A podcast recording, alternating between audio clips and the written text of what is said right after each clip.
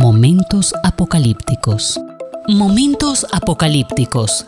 Hay mitos, hay mitos, verdades y señales que generan varios interrogantes. Y si tal vez... Bueno, ¿qué más da? Ellos serán analizados en, Momentos, apocalípticos.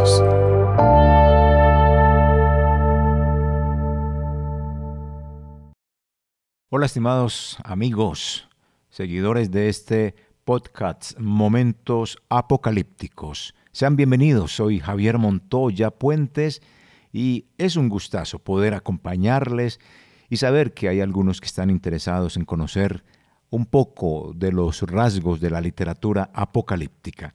Así que aquí estamos para seguir hablando un poco de esto.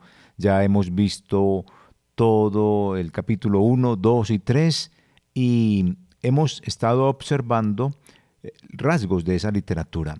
Quiero ya para cerrar estos tres capítulos que pues recordemos de estos rasgos apocalípticos, entre ellos lo que hemos observado, capítulo 1, 2 y 3, es algo importante que nos va a permitir tener un acercamiento a ese texto sin los miedos que por lo general esto despierta y con un conocimiento mínimo que nos va a permitir disfrutar de esa lectura, de meternos en esa historia, porque realmente la literatura apocalíptica es muy apasionante cuando uno se involucra también con el autor y se deja contagiar de sus sentimientos, de sus emociones buenas, de sus emociones de tristeza, de poder hasta oler lo que allí dice, de poder saborear, de escuchar los cantos, de escuchar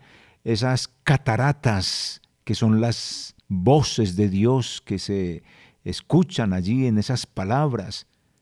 Eso es parte de la literatura apocalíptica. Si uno no se deja meter en ella, estar inmerso en esa historia como la va narrando Juan, uno pierde mucho de esa esencia.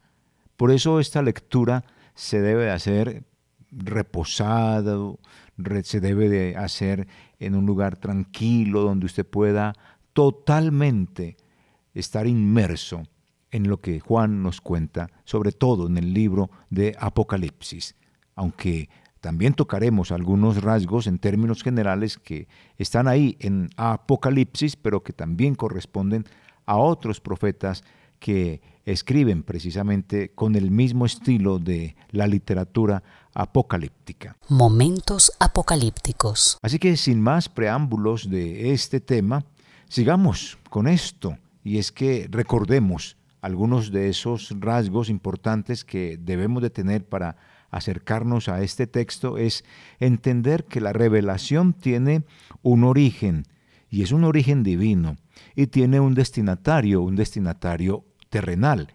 Desde ahí empezamos a observar el contacto o la comunicación entre lo celestial y lo terrenal, entre lo espiritual eterno y entre lo que es carnal y que fenece. Dios, que es eterno, el hombre, que tiene sus días contados. Y Dios es quien se la presenta, en este caso, en Apocalipsis, a Jesús, y Jesús a su ángel. Y este ángel le presenta esta revelación a Juan.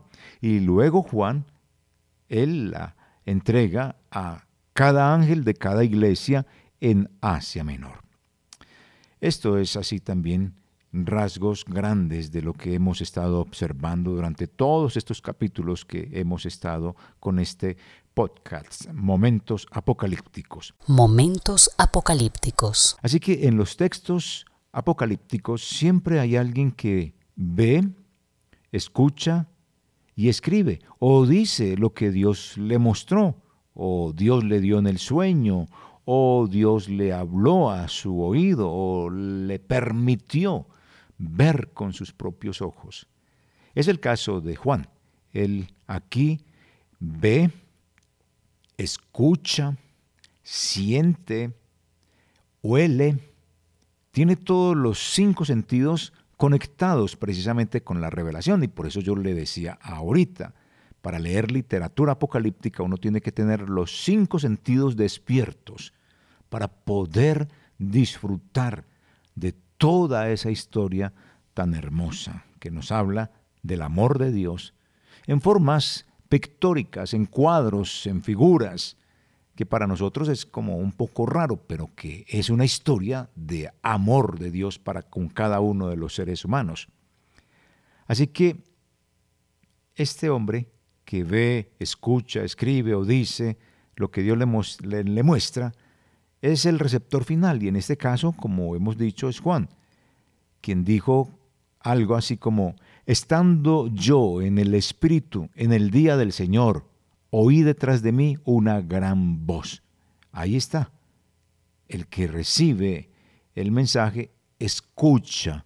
Sus oídos están muy atentos. Es quien toma precisamente la pluma y el pergamino para escribir. Es quien tiene el trabajo de plasmar las visiones, las audiciones, los sentimientos de los personajes, los trabajos musicales entregados desde el cielo, porque aquí hay un trabajo musical esplendoroso, detalla con lujo la indiferencia y la atención que el mundo presta a lo que Dios dice, narra algunos acontecimientos pasados, presentes y futuros, entre otras más que se narran allí en el texto de Apocalipsis, un libro que está al alcance de cualquier ser humano. Le recomiendo que lo lea. Así que el receptor involucra, como ya lo he dicho, sus cinco sentidos. Oyó la voz como de trompeta, escribió y envió la carta. Las cartas a esas congregaciones fueron enviadas precisamente por él. Él manda el domicilio y llega la carta a esos lugares. Hace todo eso. Es una persona que está activa dentro de la misma visión incluso porque dentro de las visiones que tiene Juan, en muchas de ellas es participante precisamente de lo que allí se está haciendo, de lo que allí se está eh, escribiendo o diciendo. Así que el receptor escucha las instrucciones, escribe en un libro lo que ves y envíalo a las siete iglesias, a Éfeso, Esmirna, Pérgamo, Teatira, Sardis, Filadelfia y la Odisea. Escribe sobre algunos problemas de las distintas congregaciones y eso lo que hace con las figuras o las imágenes que ve en esa visión o en ese hablar de Jesús con él. Él va escribiendo precisamente con figuras todo el mover de la iglesia, toda la problemática que ella está viviendo, todo lo bueno. Y por ejemplo, habla a las iglesias y en particular a algunas de los siguientes problemas. A una le dice que tiene un abandono al primer amor. A otra le dice que tiene prácticas de los nicolaitas. A otra de persecución, de martirio, de enseñanzas de Balaán, de tolerancia a la inmoralidad sexual, de aprender secretos de la sinagoga de Satanás, de ser ricos en riqueza mundana, entre muchos temas más, y todo eso es utilizado con figuras muy bonitas, con figuras que ellos conocen, por ejemplo, Jezabel, es esa mujer que en el Antiguo Testamento representó la idolatría, y aquí habla precisamente de eso, Jezabel, a esa que tú toleras en su inmoralidad sexual, son aspectos que ellos conocen y esas mismas figuras las utiliza Juan para hablarles de esa problemática que ellos están viviendo. Momentos apocalípticos. Juan sigue viendo los oídos, sus ojos, sus manos, todas están involucradas. Y acá vio siete candeleros y vio también al Jesús resucitado, al que Hemos visto en el capítulo 1 un Dios estrambóticamente bello, trascendental, y al ver esa visión cayó al piso y sintió en su cuerpo la mano de Jesús sobre él que le daba fuerzas y ánimos para que siguiera adelante. ¿Quién no se desmaya ante tal majestuosidad de visión, viendo al Señor desde ese punto de vista como lo vio él? Cualquier ser humano tiene que desmayar ante esa majestuosidad de santidad, de, ese Dios trascendente, resucitado, que es el que luego va a aparecer en las distintas eh, cartas o en las siete cartas que se entregan a las distintas congregaciones ubicadas en Asia Menor. En ese domicilio que envía Juan con la carta a cada una de ellas, ahí está descrito en parte lo que es esta visión de este Dios estrambóticamente bello que hace que Juan pues no resista y cae derrumbado ante esa presencia. Ahora el receptor Juan cuenta sin tapujos sus emociones. Cuando lo vi caí como muerto a sus pies. Eso es lo bonito también de la literatura apocalíptica, cuenta esas emociones, lo que se siente. Por eso le dije, cuando lea Apocalipsis o la literatura apocalíptica, usted tiene que inmiscuirse, ir de la mano del autor que va contando todo eso y estar observando detalle por detalle y qué es lo que Dios quiere mostrar. Porque es lo que uno tiene que hacer cuando lee ese texto apocalíptico, porque de otra manera no lo va a entender.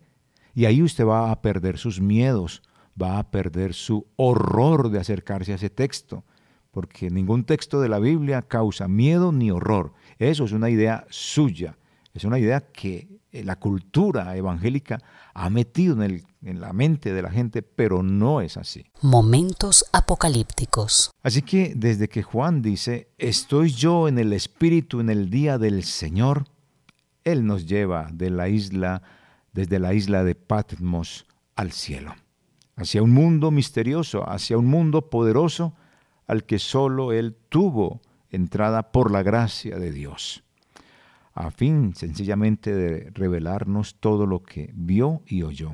Es un paso entre la historia de la humanidad y la historia divina. A través de lo que diríamos hoy con tanta ciencia ficción de viajes al pasado, viajes al futuro, de tanta obra literaria, de tanta industria del cine que nos habla de esto, Voy a utilizar la misma palabra que por lo general utilizan estas, eh, esta industria del cine, la literatura, cuando nos habla de los viajes hacia el pasado, presente y futuro. Juan va a través de un portal hacia lo desconocido. Cuando la voz le dice, sube acá, y de la tierra de la isla de Patmos, un lugar geográfico, sube a un lugar que no tiene geografía, que es el cielo, y allí, allí ve cosas impresionantes, cosas como el trono, cosas como eh, la decoración tan hermosa que allí hay, como un arco iris color esmeralda detrás del trono donde está sentado el que es, el que era y el que ha de venir. Luego de esto, entonces, miramos también que en el capítulo 1 aparece, y dentro de la literatura apocalíptica es un rasgo, el número 7. Y el número 7 que aparece aquí al principio del texto, cuando aparece el Espíritu Santo nombrado con un nombre que jamás se ha dado en toda la escritura y es el único con el cual Juan se refiere a él y que aparece solo aquí en Apocalipsis los siete espíritus. Ese es el nombre del Espíritu Santo.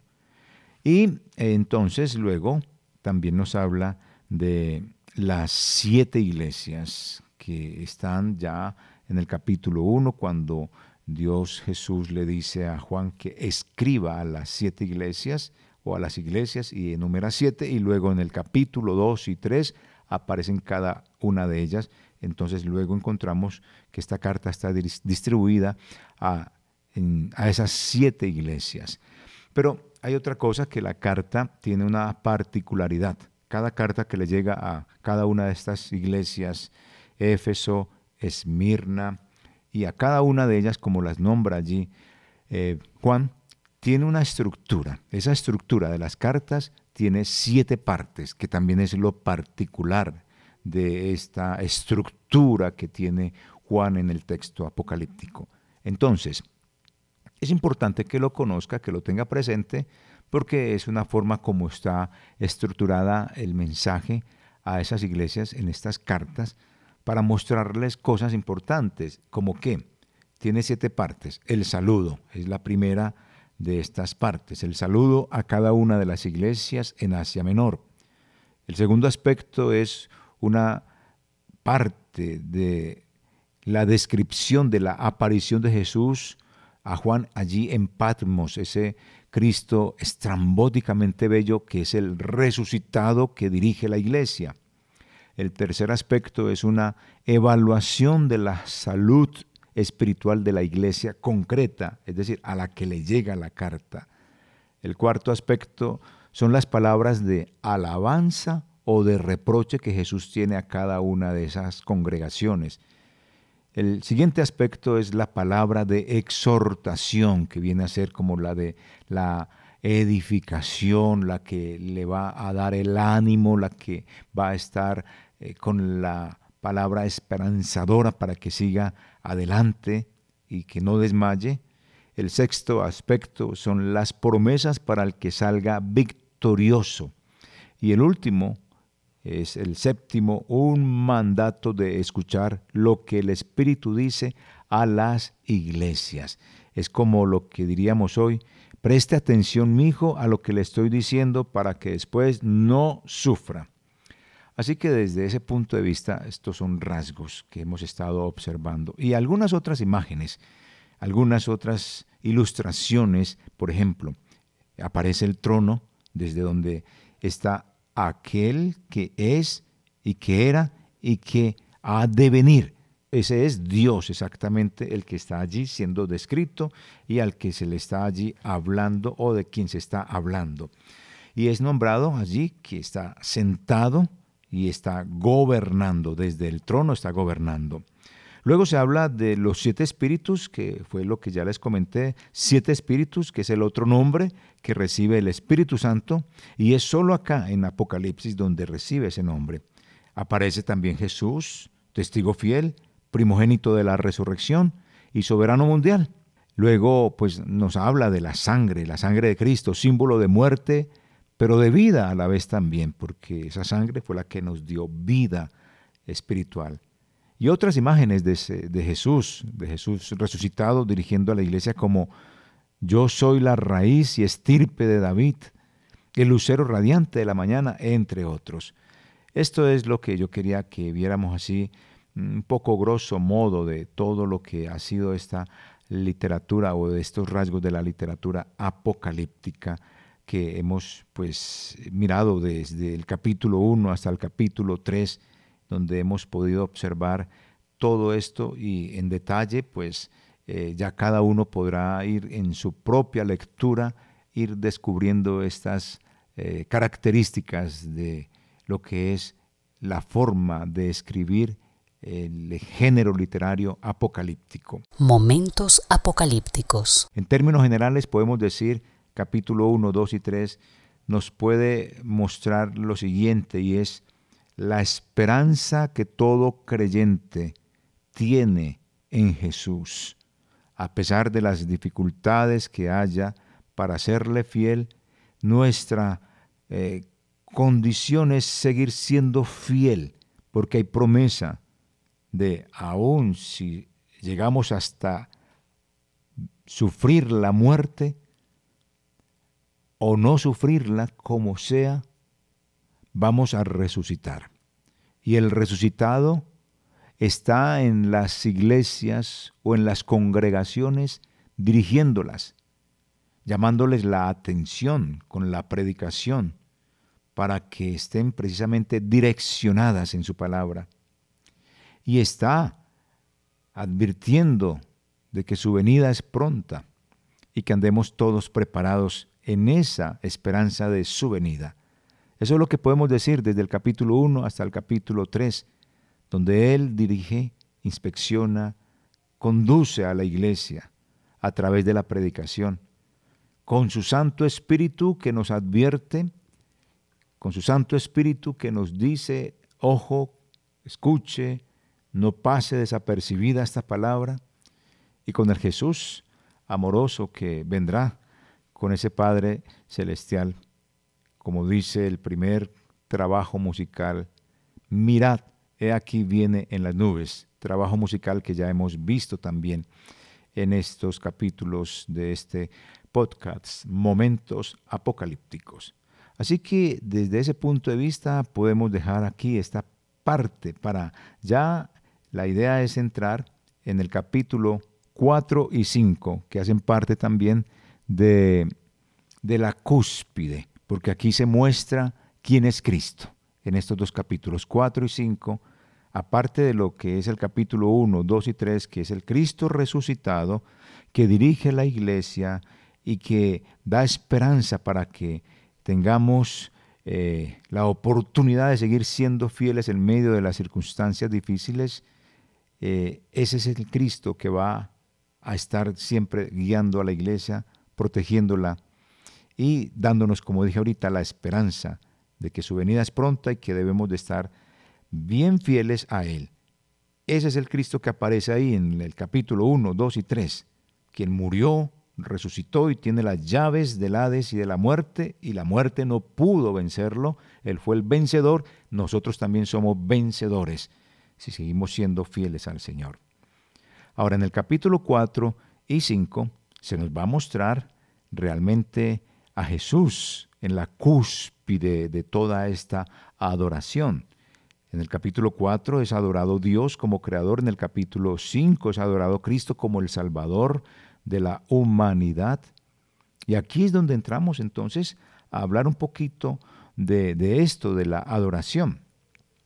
Para entrar precisamente en estos detalles, Cristo es adorado, Dios es adorado. Ambos son adorados por todo lo creado, visible e invisible, por lo celestial y lo terrenal, por lo que está en los cielos y debajo de la tierra. Todo, todo, todo, todo ser creado, con vida y aún sin vida, como la conocemos nosotros, todo adorará al Señor, Dios y al Señor Jesús. Dios, como ya dije, como creador de todo el universo, conocido y no conocido, y Jesús como el Salvador del ser humano. Es la cúspide, capítulo 4 y 5, donde se nos presenta esta realidad de adoración. Pero para yo entrar en ese detalle, quisiera compartir con ustedes parte de mi trabajo de la tesis que hice para recibir el título de magíster en teología. Y precisamente quiero, si usted desea y lo quiere hacer algún día, pues puede ir a Google y colocar el título Caminando hacia la adoración celestial una interpretación del libro de Apocalipsis desde la mirada de la primera comunidad cristiana.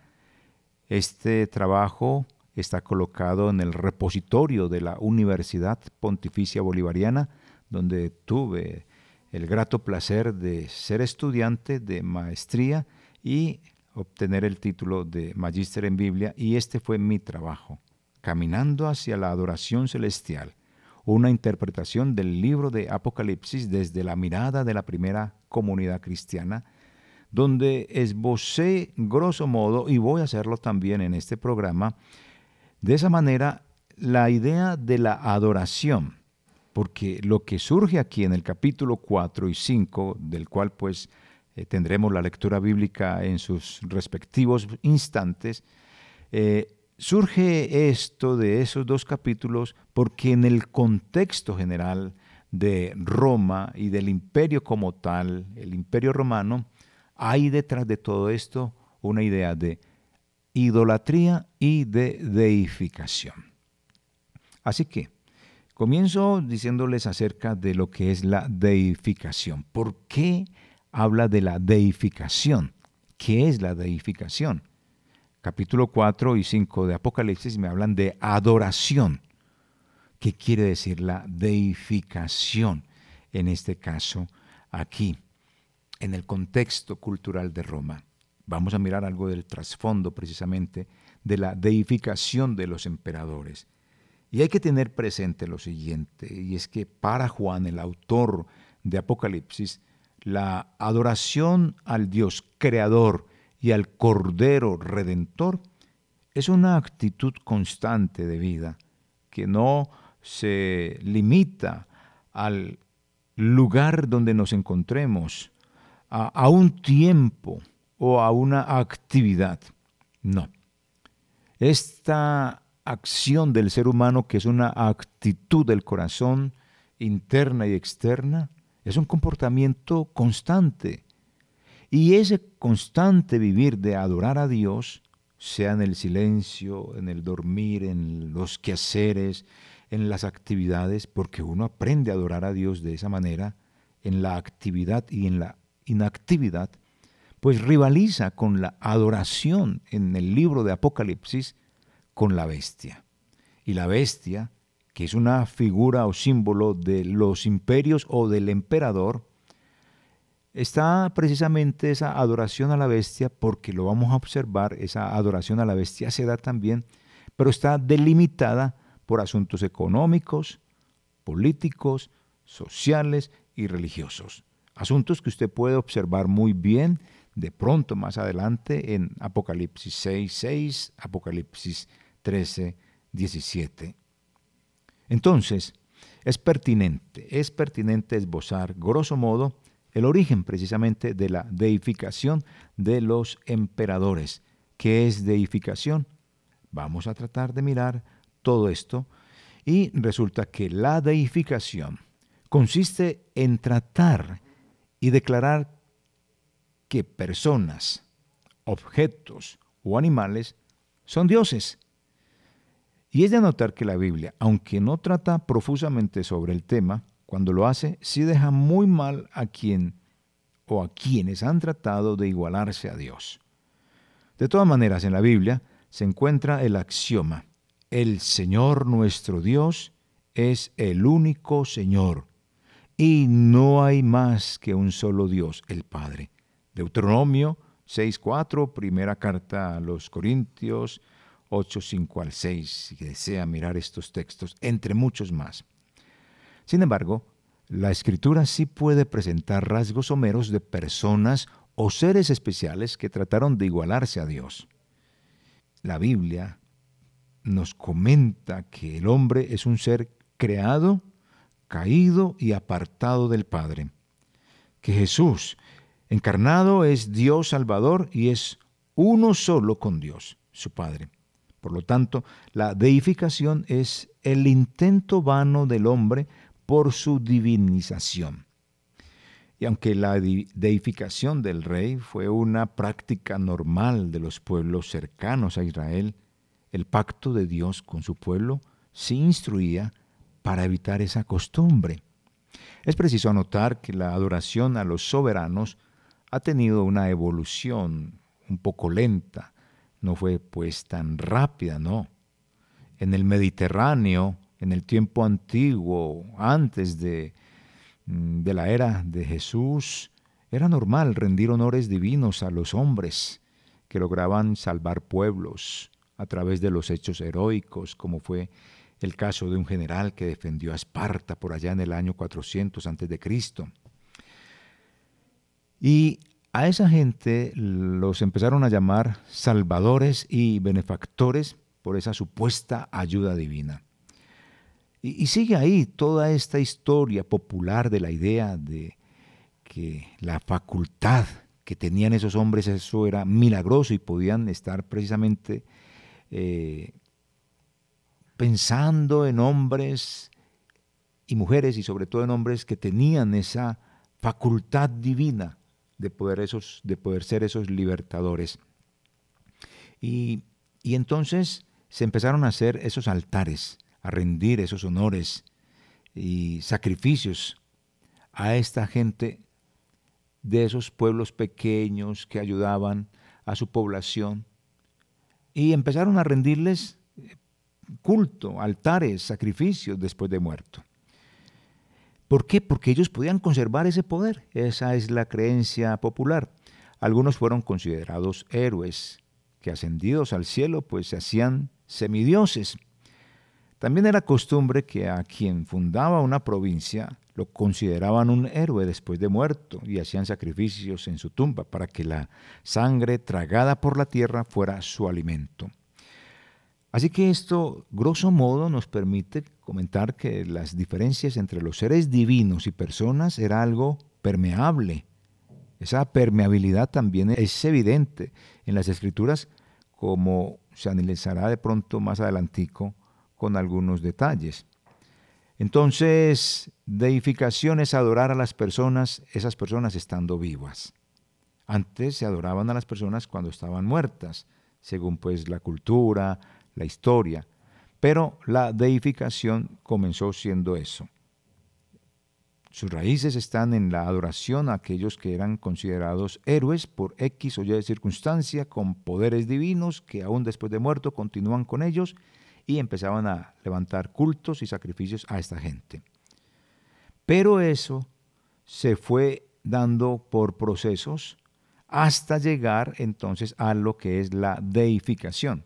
Y la deificación, téngalo presente, es adorar a esos seres como si fueran divinos, aún estando muertos. Así que eso es la deificación. Y eso es lo que de una u otra manera es lo que se estaba viviendo en el imperio romano precisamente en el momento en que se escribe Apocalipsis. Por eso quería tocar esta parte, este punto vital, para que vamos entendiendo porque el capítulo 4 y 5 habla de la adoración a Dios como creador y a Cristo como redentor, porque en el fondo de la cultura romana existía la idea de la deificación, adorar a los reyes o a los emperadores porque eran divinos y el imperio fue permitiendo la adoración del pueblo hacia ellos mismos, hacia los emperadores y a los reyes, aún estando vivos. Y eso entonces es lo que tendrá su importancia en estos dos capítulos 4 y 5 de Apocalipsis. Pero de eso vamos a seguir tratando un poco más adelante en nuestro siguiente capítulo porque por hoy finalizamos este y esperamos poder continuar en el siguiente hablando un poco de todo esto de la deificación y cómo se verá en el capítulo 4 y 5 y a lo largo de todo el libro de Apocalipsis esta problemática y cómo lo presenta Juan. Muchas gracias, muchas gracias por estar escuchando este podcast Momentos Apocalípticos. Soy Javier Montoya y si desea escribirme lo puede hacer al correo jmontoya.mvv.org.co. Muchas gracias. Bendiciones. Momentos Apocalípticos. Momentos apocalípticos. Hay mitos, hay mitos, verdades y señales que generan varios interrogantes. Y si tal vez bueno, ¿qué más? Ellos serán analizados en, en Momentos, Apocalípticos.